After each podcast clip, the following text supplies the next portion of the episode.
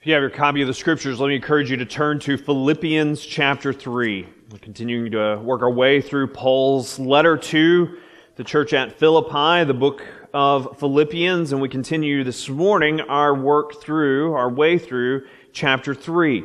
We're going to be reading verses 1 through 11 of chapter 3, but we'll be focusing primarily on verses 7 through 11 as we cont- continue to consider this specific section of this letter. I've, I mentioned this before in the not so distant past, and for many of you, it doesn't come as a surprise that I'm, I'm a fan of numbers. I enjoy math. Some people loathe it. And although I don't understand it, okay, I, I know that that's true.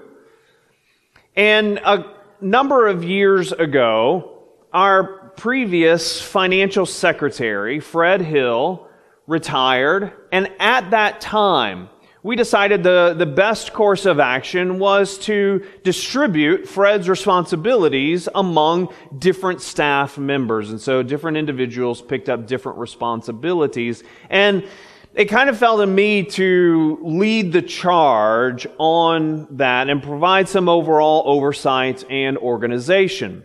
Well, as a consequence, I had to become familiar with a realm of mathematical activity that I was not used to, and that is the world of accounting. Now, when I was an engineering student, I had a professor I think it was the, the very first engineering class I ever took at the University of Tennessee. And the professor said, he said, if you're interested in math, if you're pursuing engineering because you enjoy math, stop. Go be an accountant.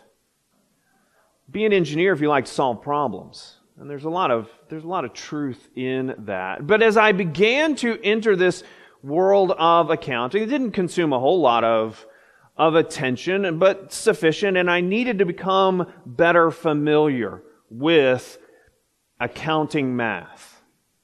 And here was what I needed to learn. When you're doing accounting, sometimes debits are positive, sometimes they're negative. Sometimes credits are positive, sometimes they're negative. And it all depends on where they fall on the balance sheet, okay? And if your eyes have glazed over, come back to me just to know this. When you're working there with a balance sheet and you're trying to keep the books straight, there are operations that are positive on one side and negative on the other, and the reverse is true, and the goal is to keep the balance sheet balanced, to make sure you know where the money is and where it's come from and where it's going, and keeping track of those pluses and minuses was part of the big learning curve for me personally. Paul, in this section of Philippians, is concerned with what I'm calling here gospel accounting. That is, in light of the gospel, what are the true positives and what are the negatives that should inform our outlook on our own lives. Listen to what Paul writes and see if you can hear this accounting language, this gains and losses, positives and negatives. Listen for that language as we read Philippians 3 1 through 11.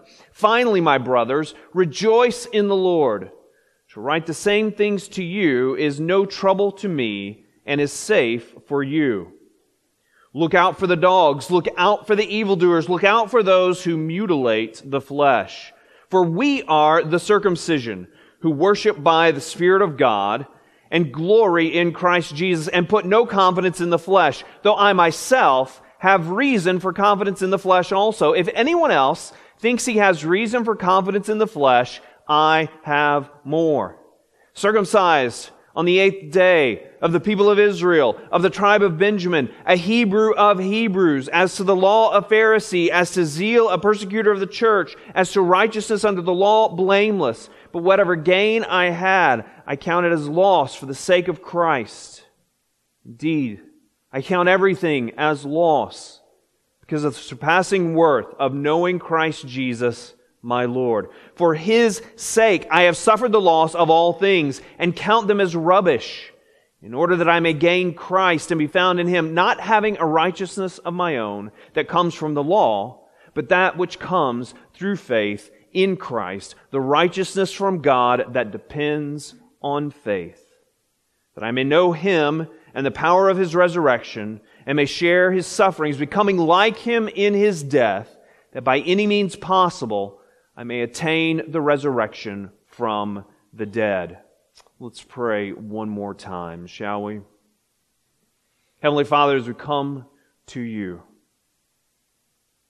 Father, we pause and give thanks for the godly influences that you have placed in our lives. Father, I thank you for the gift of a godly father and for his example. I thank you, Father, for all of the other men that you have placed in my life who have set before me a vision for godliness and for following after the Lord Jesus Christ. Father, I thank you for those men in this congregation who are fathers and striving to raise their children in the fear and admonition of the Lord. I thank you, Father, for those who exercise father like concern and care for the children in their lives.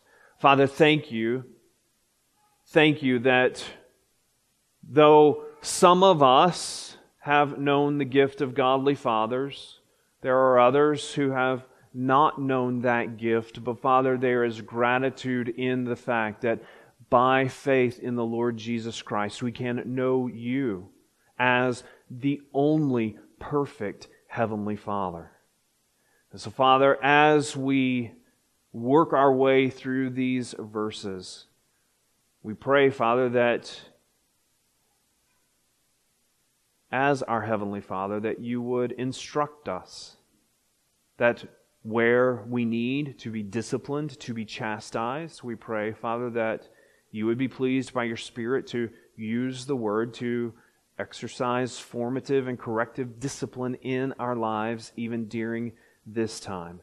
And we pray, Father, that in all that we say and do, the Lord Jesus Christ would be glorified and that we would look to him as indeed our sure and steady anchor. In Jesus' name I pray. Amen. So, as we consider what Paul writes here in verses 7 through 11, his example challenges us. His example challenges us as we examine and evaluate our lives, as we examine and evaluate our perspective on our lives. How does our accounting compare to Paul's gospel accounting as it shows up here in these verses. And to this end, there are two broad observations that we need to make from this passage. First are Paul's losses. What does he see as his losses? And then secondly, Paul's gain. His losses and his gain. First, let's observe Paul's losses. Notice that Paul says he counts his losses. Verses 7 and 8 again, but whatever gain I had, I counted as loss for the sake of Christ. Indeed, I count everything as loss because of the surpassing worth of knowing Christ Jesus, my Lord. As Paul writes about these losses that he in some sense, counts or tallies up what are these losses that he counts? What does he say at the beginning of verse 7? Whatever gain I had. Now, when he speaks here of the gain that he had, he's referring back to what he has just written about his personal religious resume. He goes, he has gone into some detail, as we saw last week, to note that he has reason for boasting in the flesh. That is, reason if his religious resume were put aside someone else's religious resume. He would have more reason to rejoice in himself, to use our language from last week. But here he says, whatever might be perceived as such gain, whatever others might view as to my religious advantage, I count it as loss. I don't view it as gain.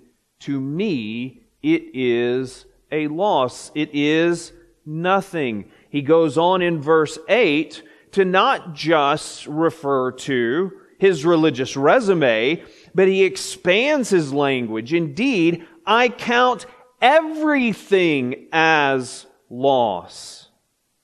Gordon Fee, in his commentary on Philippians, writes this about this everything that Paul counts as loss. Everything that others might consider to have value in the present age. Everything that others might consider to have value in the present age. For example, religious advantages, status, material benefits, honor, comforts. These are the things that Paul is evaluating, that he is counting.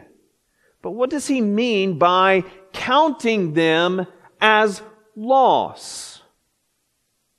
When he says that he counts them, he's using the same word that he has used previously. Back in Philippians 2, verse 3. In humility, count others more significant than yourselves.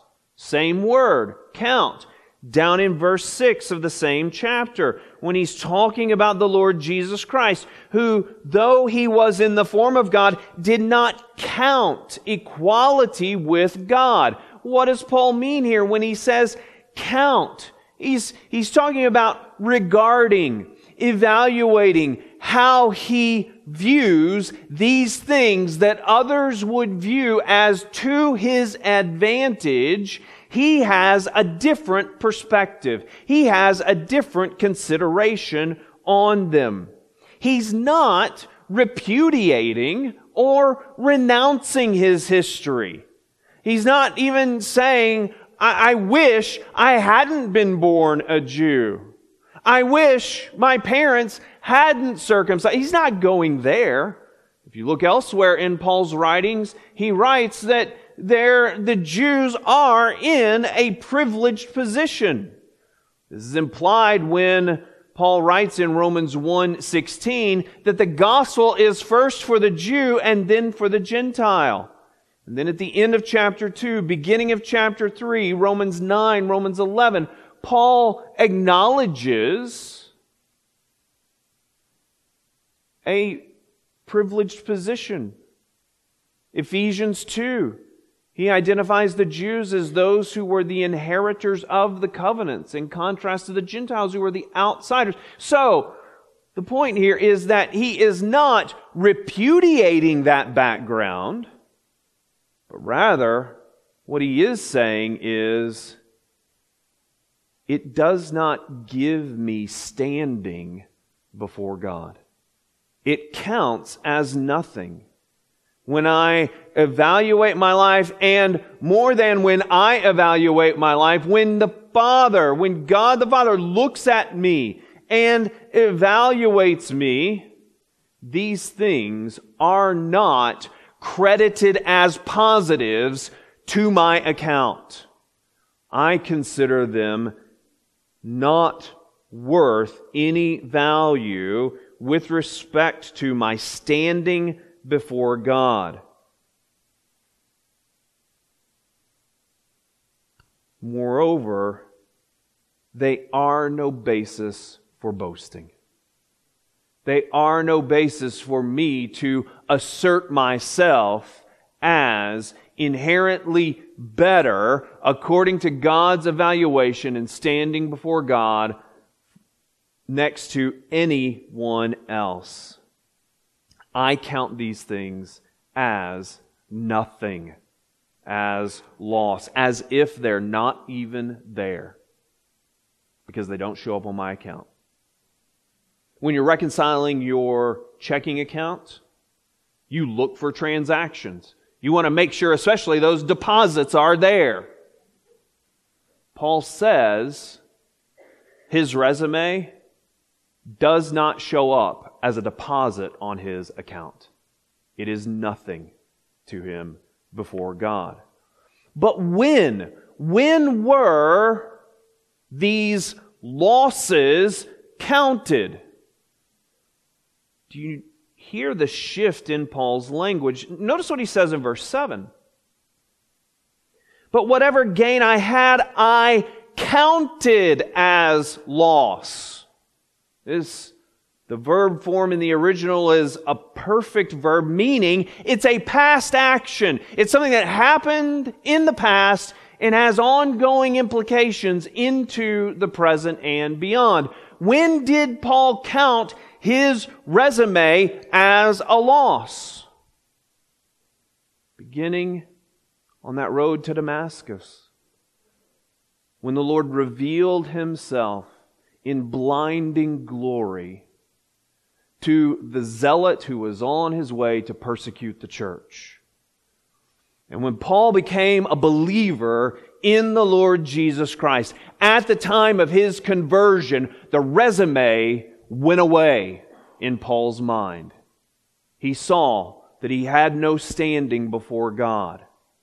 But do you notice that as Paul writes, it's not just back then that he counted these things as nothing to his account.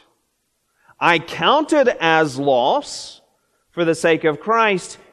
Then in verse 8, indeed, I count everything as loss.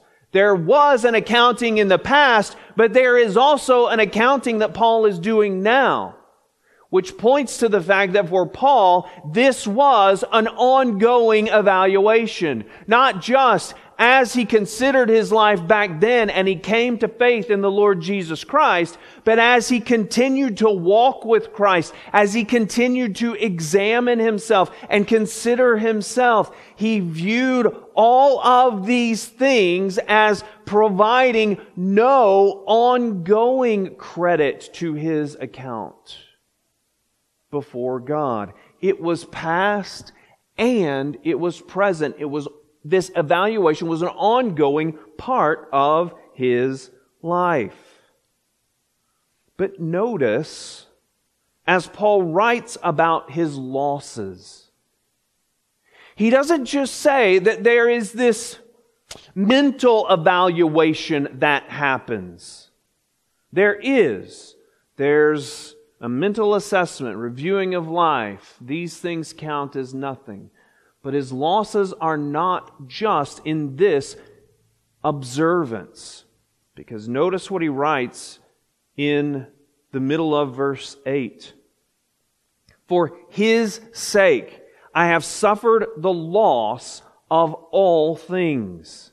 I have suffered the loss of all things. Here, Paul is referring to not just his evaluation, but real hardships that he faced that brought about tangible loss in his life as he followed Christ, as he obeyed the Lord Jesus Christ. Paul writes, perhaps most remember, remarkably, if you will, in the, the most memorable fashion over in chapter 11 of Second Corinthians about these hardships. Five times I received at the hands of the Jews the 40 lashes less one. Three times I was beaten with rods. What did Paul suffer loss? He suffered the loss of comfort. Once I was stoned. Three times I was shipwrecked. A night and a day I was adrift at sea, on frequent journeys, in danger from rivers, in danger from robbers, danger from my own people, danger from Gentiles, danger from the city, danger in the wilderness, danger at sea, danger from false brothers. What did Paul suffer? He suffered a lack of physical safety because of his obedience to Christ. In toil and hardship, through many a sleepless night, in hunger and in thirst, often without food, in cold and exposure. What did Paul suffer? He suffered a lack of sleep from time to time. What did he suffer? He suffered from time to time a full belly. What did he suffer from time to time? He, he suffered from a lack of warmth. And apart from other things, there is the daily pressure on me of my anxiety for all the churches. What does he suffer as he follows Christ? Even a sense of peace of mind absent from any concern for anyone else because he has concern for what is going on with the churches. Not in a sinful way, but in a healthy fatherly way as he is concerned for those who are suffering like the Philippians, like he is, as they walk faithful to Christ. As Paul writes about his losses, he writes not just about those things that were others might view as credited to his account to give him standing before God, but he also looks at his life and he says, life has not been easy. I have suffered physical losses in this life. I have suffered sleepless nights and so on and so forth because of obedience, because of following Christ. As one commentator puts it, Paul's years of following Christ brought an increase of suffering. For his sake, I have suffered the loss of all things. Paul's consecrated experience was not completely voluntary. Sometimes he was forced to give up things for Christ. Sometimes they were stripped of him by others. But even as he looks at those things that he counts as loss and those things that he suffered as loss. What is his final evaluation of them? What does he say in verse 8?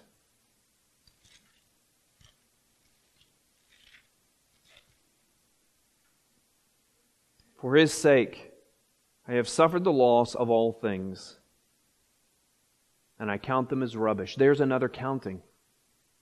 Now he is counting, he is evaluating this full scope of things, and he is saying they are trash. That's the word.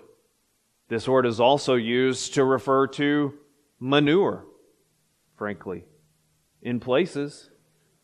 Maybe what Paul is doing is he's referring to the trash that would be put out in his day and age for those wandering dogs that we referred to last week. Remember, I referred to, I talked about Barney the Schnoodle and how the dogs in Paul's day were not schnoodles, they were not Labradors, they were not Jack Russell Terriers. They were wild, vicious dogs, and he uses that terminology back on these Judaizers. And it's almost as if he's, he's drawing an illustration out for them. Just as the trash that is out there is for those roaming dogs that go around, so also my resume and others like it that these who would have you adopt similar Jewish practices, those things that they want to boast in, to me it's trash and they can have their feast if they want it. But to me, and ultimately to God, it counts as nothing as far as standing before Him. This past week, as our convention representatives, messengers from our convention of churches met in Anaheim, California, one of the highlights of that gathering, and it's a highlight every year, was the setting aside of international missionaries to go overseas this year. And there are multiple commissioning services that happen over the course of the year, but it's always also a part of the convention gathering. And at this service this week, there were 52 men and women who had been set aside and are going overseas to share the gospel. And as I watched bits and pieces of the convention over Tuesday and Wednesday, I watched part of the commissioning service. And what's it, what was striking about that is the first group of missionaries, and I don't know the number, but the first group, they would put their name up on the board, and the couple or the individual would come and they'd be standing before a mic, and you'd see their faces, and they'd share a brief bit about their, their story, and then would move on to the next couple. Come up to the mic, you could see them, where they were going, and so forth. But then the, the tone of the commissioning shifted, and no longer were the missionaries there in front of a microphone so that you could see their faces, but now they were behind a screen. And all you could see was an outline because of where they are going to take the gospel. And because of security concerns, their faces could not be shown. I remember reading a number of years ago a comment from one individual observing a pastor, observing a commissioning service like this, and he wrote, Watching families grieve over the reality of their adult children and grandkids soon going overseas to take the gospel to those who have never heard, truly gospel goodbyes the families who are sending off are underrated heroes of the Great Commission. That kind of separation that families experience as a family member compelled by the gospel of the Lord Jesus Christ goes overseas proclaim the hope of Christ to those who have never heard. That is genuine loss the loss of birthday celebrations, the loss of family gatherings, the loss of celebrating Thanksgiving and Christmas face to face. Those are real sacrifices and real losses for the sake of the gospel. Sometimes the missionary calling leads to a sacrifice of life. Here I read from an article by author and pastor Tim Chester. On Tuesday, January 3rd, 1956, Jim Elliot and four other missionaries landed on a small strip of land in the jungles of Ecuador. Elliot's story is familiar to many of you. It was a dangerous landing, and they could not all land at once. For years, they'd been dreaming of and planning for this moment.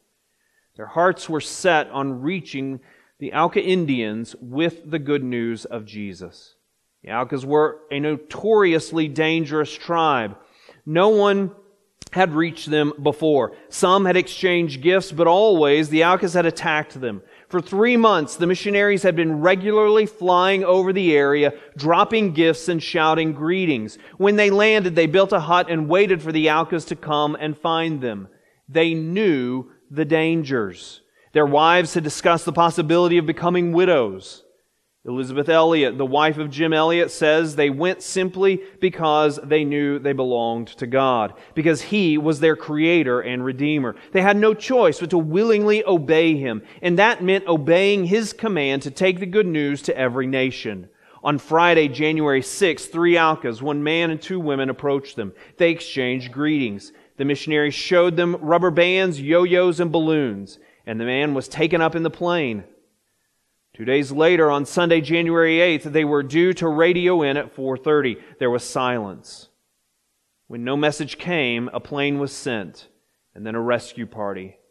Four of their bodies were discovered, all lanced to death. The fifth was never found. It seems they were ambushed. All five were martyred for the sake of Christ. All were married, and four were fathers. One wife was pregnant. Her three year old was heard to tell the new crying baby. Never you mind. When we get to heaven, I'll show you which one is daddy. Jim Elliot once said,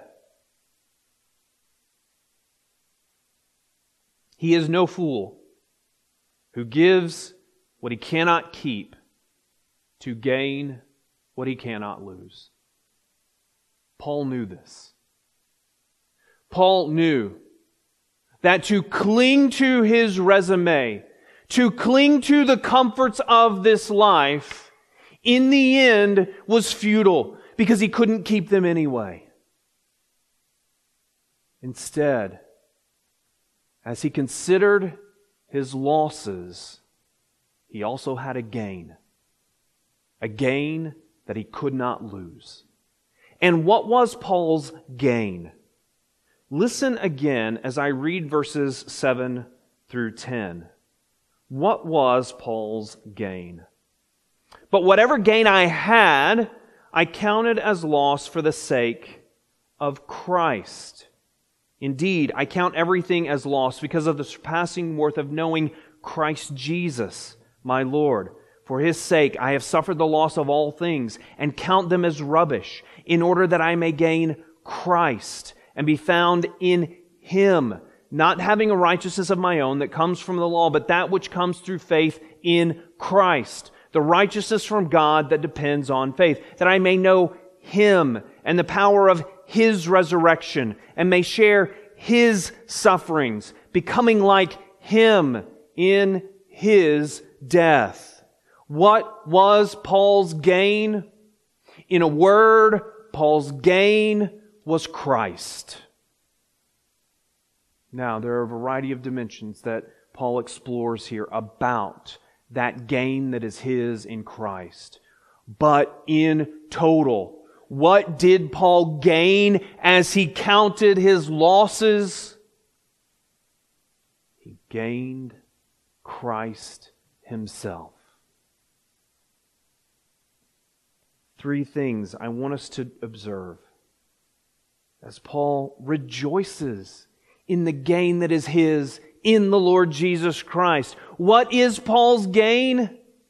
Verse 8, I count everything as loss because of the surpassing worth of knowing Christ Jesus, my Lord. For Paul, nothing compared to this. Sleepless night did not compare to knowing Christ Jesus. The absence of food from time to time for the sake of the gospel did not compare to knowing Christ.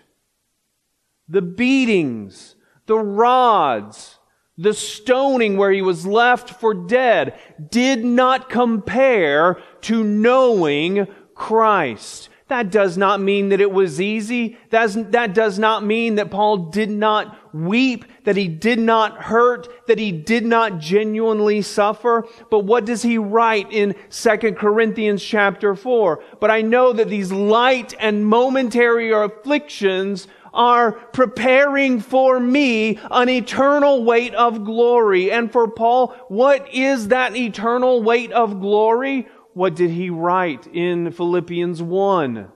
For me to live is Christ, and to die is gain. And what did we say when we looked at chapter 1? Why would death be gain? Because death would be to behold the risen Christ. And being with Christ.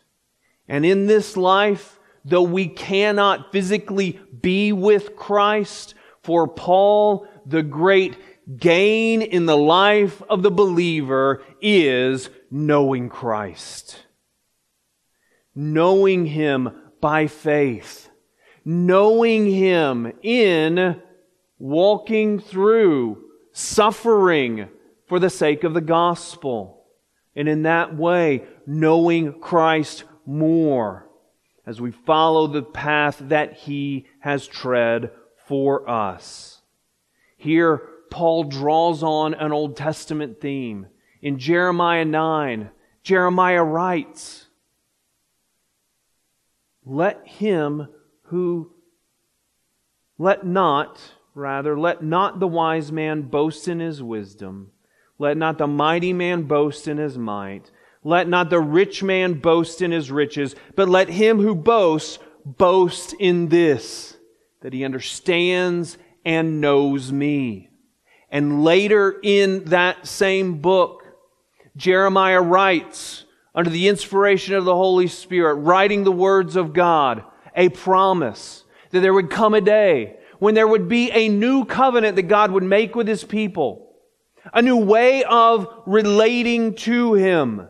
And this is what he writes about that covenant. Behold, the days are coming. This is Jeremiah 31. Declares the Lord, when I will make a new covenant with the house of Israel and the house of Judah, not like the covenant that I made with their fathers on the day when I took them by the hand to bring them out of the land of Egypt. And he goes on, no longer shall each one teach his neighbor and each his brother saying, know the Lord, for they shall all know me.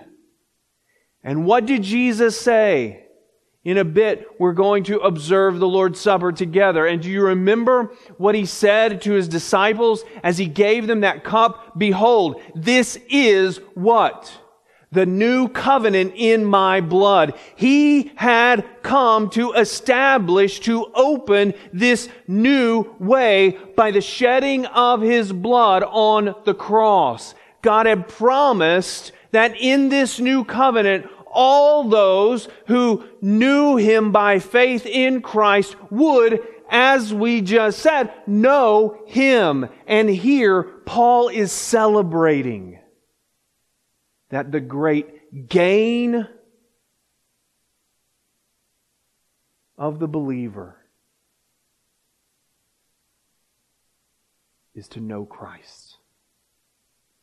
To not just know about him, but to know Him in walking in fellowship by His Spirit with Him. Paul also writes that not only is it a gain that he knows Christ,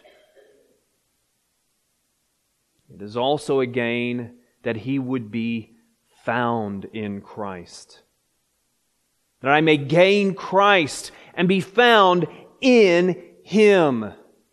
This is the language that we've referred to before as being united with Christ by faith.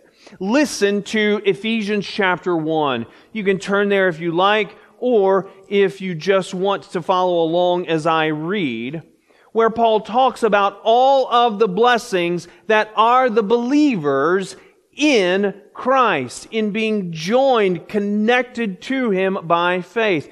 Blessed be the God and Father of our Lord Jesus Christ, who has blessed us in Christ with every spiritual blessing in the heavenly places, even as He chose us in Him before the foundation of the world, that we should be holy and blameless before Him. In love, He predestined us for adoption as sons through Jesus Christ, according to the purpose of His will, to the praise of His glorious grace, with which He has blessed us in the beloved. In Him we have redemption through His blood, the forgiveness of our trespasses, according to the riches of His grace, which He lavished upon us in all wisdom and insight, making known to us the mystery of His will, according to His purpose, which He set forth in Christ as a plan for the fullness of time, to unite all things in Him, things in heaven and things on earth. In him we have obtained an inheritance, having been predestined according to the purpose of Him who works all things according to the counsel of His will, so that we who were the first to hope in Christ might be to the praise of His glory. In him, you also, when you heard the word of truth, the gospel of your salvation, and believed in him, were sealed with the promised Holy Spirit, who is the guarantee of our inheritance until we acquire possession of it to the praise of his glory. Paul says that these blessings, which are ours in Christ, by faith in Christ, far surpass anything that this world has to offer, such that the things of this world are counted as rubbish compared to these blessings which are ours in Christ by faith in Him. Paul's gain is Christ, knowing Christ, being found in Christ, that is, being in Christ now, but also in the age to come, already united to Christ by faith, but also in eternity, being identified as Christ's, as redeemed by the blood of Christ. But not just knowing Christ, not just being found in Christ. What does he, uh, he write there later in verse 9? And be found in him, not having a righteousness of my own that comes from the law, but that which comes through faith in Christ. The righteousness from God that depends on faith. I said earlier that when Paul counted his losses, he wasn't in total repudiating his resume. Except at least, we should say here, at one point.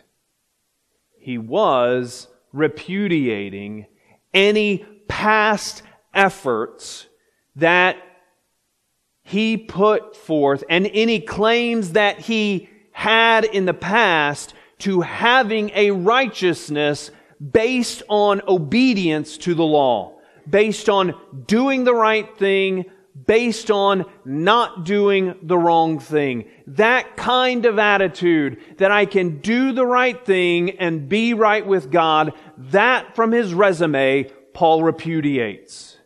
Because he says here, there is no hope in that perspective. Instead, what is Paul's in Christ and what is every believer's in the Lord Jesus Christ? It is this, not having a righteousness of my own that comes from the law or law obedience, but instead that righteousness which comes through faith in Christ. The righteousness from God that depends on faith. What is the gift of the believer? It is the gift of righteousness from God Himself. A gift that God gives. And how is it that this gift of righteousness becomes ours? It is through faith. It's the righteousness that depends on faith. It's the righteousness that only becomes ours through faith, but not faith in faith but rather faith in a person. Faith in the person who is Paul's gain. Faith in Christ. Because when we put our faith in Christ, when we repudiate any claim to earning acceptance ourselves before God and instead put our faith in Christ, God by His grace, declares us in right standing because there is one who has died in our place. 2 Corinthians 5. He made him who knew no sin to become sin for us. That's the first part of it. He who knew no sin, the Lord Jesus Christ. And what was put on him, Isaiah prophesied it hundreds of years before. We all like sheep have gone astray. Each of us has turned to his own way and the Lord has laid on him the iniquities of us all. Our sin that deserves God's eternal punishment was poured out on the Lord Jesus Christ. The language here, the, the fancy $5 term, is imputation. God imputes our sin to Jesus as Jesus on the cross bears the wrath that should have been ours. But there is another glorious imputation that happens. It is not only that God imputes our sin to Christ and as a substitute, Christ dies in our place. But when God looks at us as we trust only in the Lord Jesus Christ, He looks on His children and sees them clothed in the righteousness of Christ. Christ's record, Christ's resume, Christ's list, unending list of credits becomes credited to our account so that we gain right standing.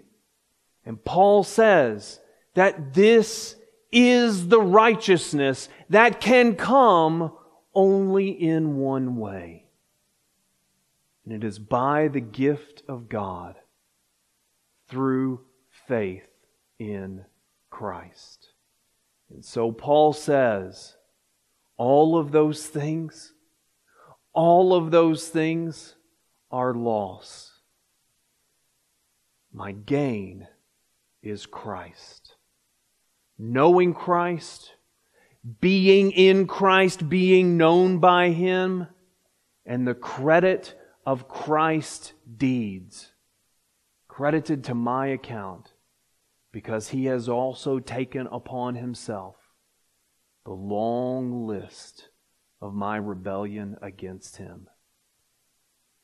Some of you have endured after surgery or sickness periods of grueling rehab. Some put themselves through grueling exercises day after day, periodically, occasionally, depending on the individual. And whether it's through rehab, through exercise. What is the old saying? No pain, no gain. Friends, the same is true for us. No pain, no gain. But here's the truth the gain that we need of eternal redemption is not found in our pain. It is found in the pain of another.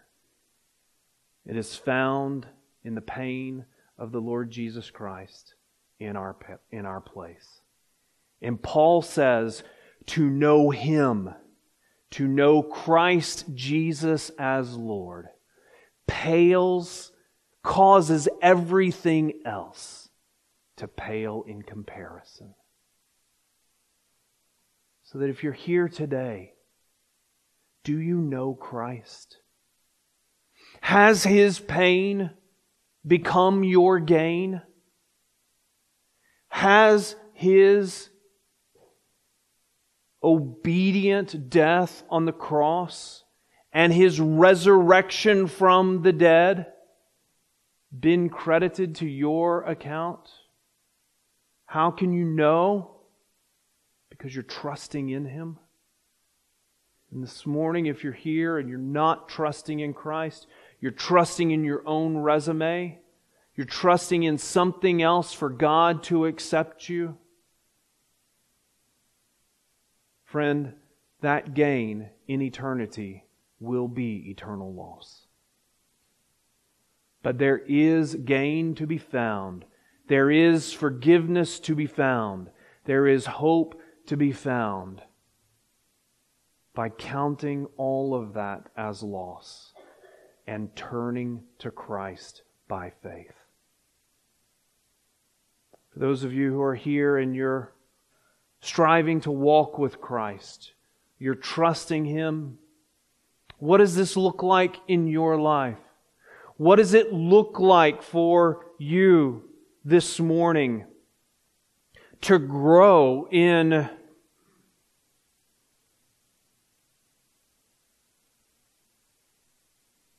the melody of your life resonating with the tune of the Apostle Paul here, where he glories in the gain that is his, the gain that is ours in Christ. How do you need to grow in knowing Christ? Are there things in your life that are showing up as more valuable to you in the moment than growing and knowing Christ? Are there things that are distracting your attention from growing and knowing Christ in His Word? Are there things that are of more value in the moment that seem like they would be more gain and they are zapping time from going to the Lord in prayer. John Piper has somewhere said that when we get to eternity, our internet histories, our Facebook histories, our Twitter histories will testify that we cannot say, I didn't have time to pray. I didn't have time to grow in the Lord through His Word. Because, friends, we have time to do all kinds of things. Are we using time with the Lord to grow in knowing the Lord? What about your priorities for your children, for your grandchildren? Athletic and academic success is a good thing, but it becomes an idolatrous thing. It becomes a sinful thing when such pursuits or any other pursuits like them gain superiority in your desire for your children to come to know the Lord and to grow in knowing the Lord. What's one area in your life this week where the Lord is calling you to grow in knowing the Lord, to grow in seeing and living out this truth that to know Christ is gain, all else is loss. Let's pray.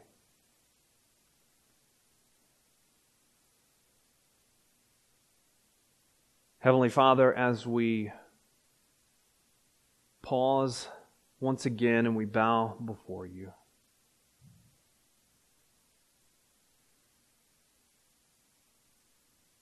Father, thank you for the gift of the Lord Jesus Christ. Indeed, as the song says, there is no greater thing than knowing Christ. But Father, we confess that all too often the attractions of this world, the inclinations of our sinful hearts distract us. We become enticed with other things. And we fall prey, even in a moment, to the lie that there are things that are more satisfying than knowing Christ. That there are things more satisfying than walking in obedience to Him. Father, open the eyes of each of our hearts to see where it is that we have been drawn astray. Where it is, Father, that we need to come before you in repentance, confessing other commitments, confessing temptations, and drawing near to Christ. Father, I pray for anyone who is here this morning or who is listening, joining us on the live stream, who does not know truly the gain that is knowing Christ by faith. Father, I pray this morning that they would call out to Christ, that they would turn from their sin and submit themselves to the Lord Jesus. Father, I pray that if they need to talk to someone, that they would seek me out, that they would seek out another believer who is here, that they would reach out to the office this week. Somehow, Father, I pray that they would know how it is that they can be made right with you through faith in Christ. And as Mark prayed earlier, we pray again, Father, for the children who will be here at Vacation Bible School this week. Father, we pray for the teaching, that the teaching would be faithful. We pray that Christ would be held high. And we pray, Father, that these children would come to know or to grow in knowing the great gain that is Christ Himself. In Jesus' name we pray. Amen.